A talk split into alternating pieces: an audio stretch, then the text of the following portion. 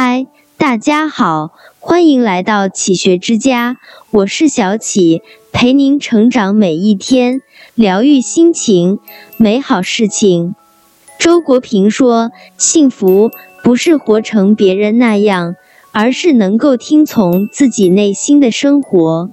人这辈子可以活成许多种模样。从前梦想走遍天涯，想尽世间声色犬马。”走过半生，才懂得余生最好的生活不过是干净的圈子、规律的生活、中意的人。一干净的圈子。过去的日子，你是否有过这样的时刻？你在酒桌上谈天说地，可回到家里，瘫躺在沙发上，只感到莫名空虚。你心情低落。把通讯录翻了个遍，也没找到一个能让你倾诉的人。你遇到麻烦想要求助，可真正愿意帮忙的人寥寥无几。人活着总是离不开“圈子”二字。从前盲目的扩大圈子，逢局必参加，遇到同行大佬一定要加上微信。直到庞杂的关系开始消耗我们，才终于明白一个道理：圈子越大，心越繁杂。圈子虽小，干净就好。梁朝伟的圈子一直很小，每次拍完戏，有人约着一起出去，他都不参与。即使一再邀请，他也是扫兴的那一句：“不要了，你们玩，我回家。”我们总以为他很高冷，其实他把温暖都留给了二三知己。就像他说的：“朋友应该删繁就简，越是简单的圈子，越不用费心经营；越是干净的圈子，在关键时刻越帮得上忙。真正的朋友，从来不在于多不多，而在于好不好。”人这一生，其实没必要把太多人请进生命里。从现在开始，养成定期清理圈子的好习惯。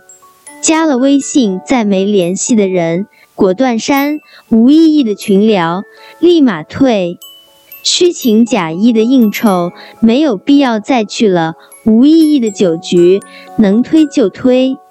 正如那句话说的：“生活想要让自己过得舒心，就要活在懂你的人群里。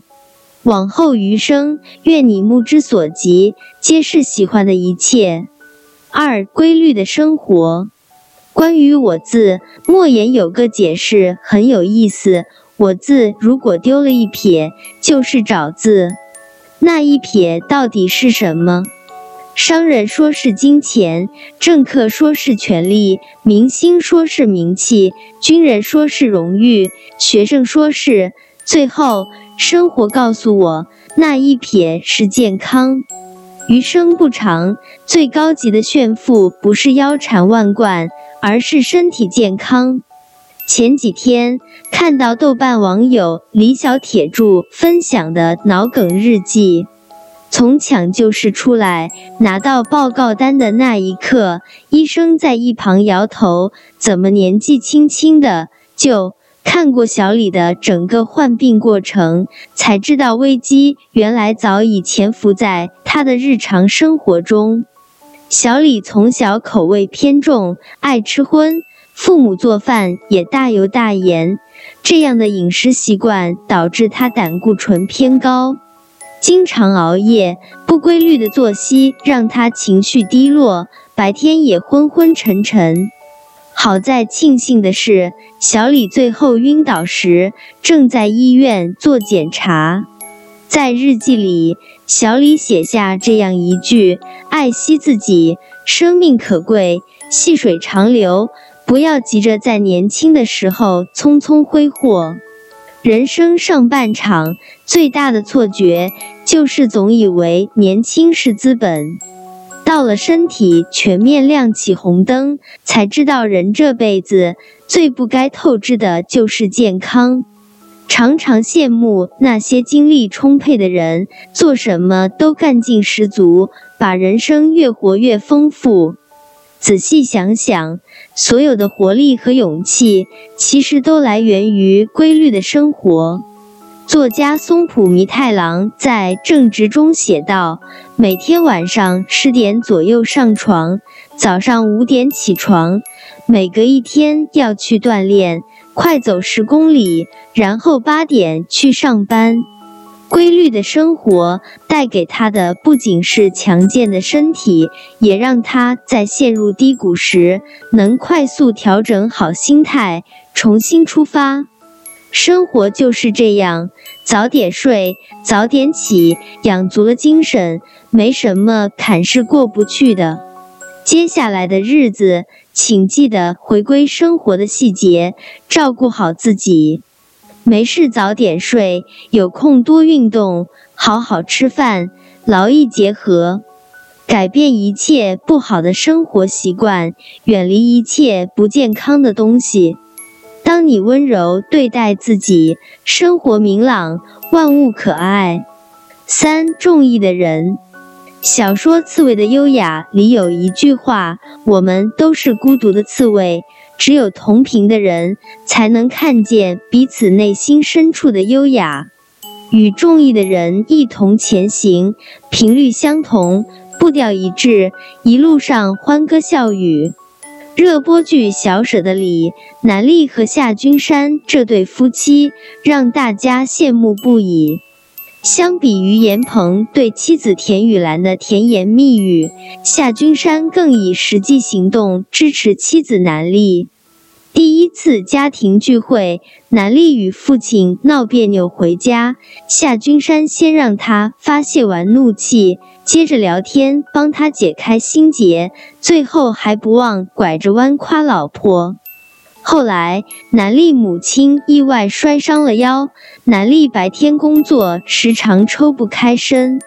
夏君山二话不说，主动接送孩子，上班期间还抽空回来帮忙照顾丈母娘。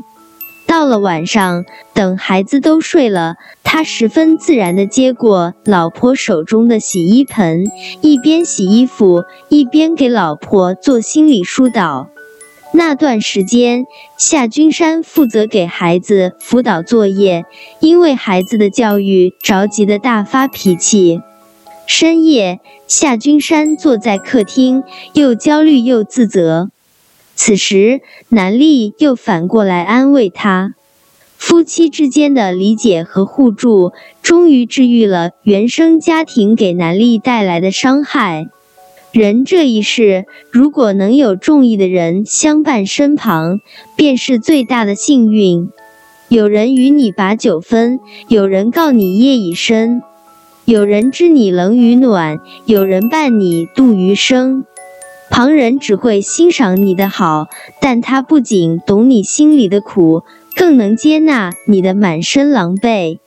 漫漫人生路，如果你有幸能遇到与你同频的那个意中人，一定要好好珍惜。非常赞同一句话：最幸福的人，并不是拥有最好的一切，只不过他们可以把一切都变成最好的。只要用心经营，惬意美好的人生，你我皆可获得。往后余生，好好生活，慢慢相遇，不亏欠别人，不辜负自己。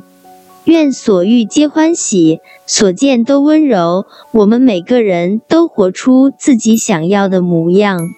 这里是启学之家，让我们因为爱和梦想一起前行。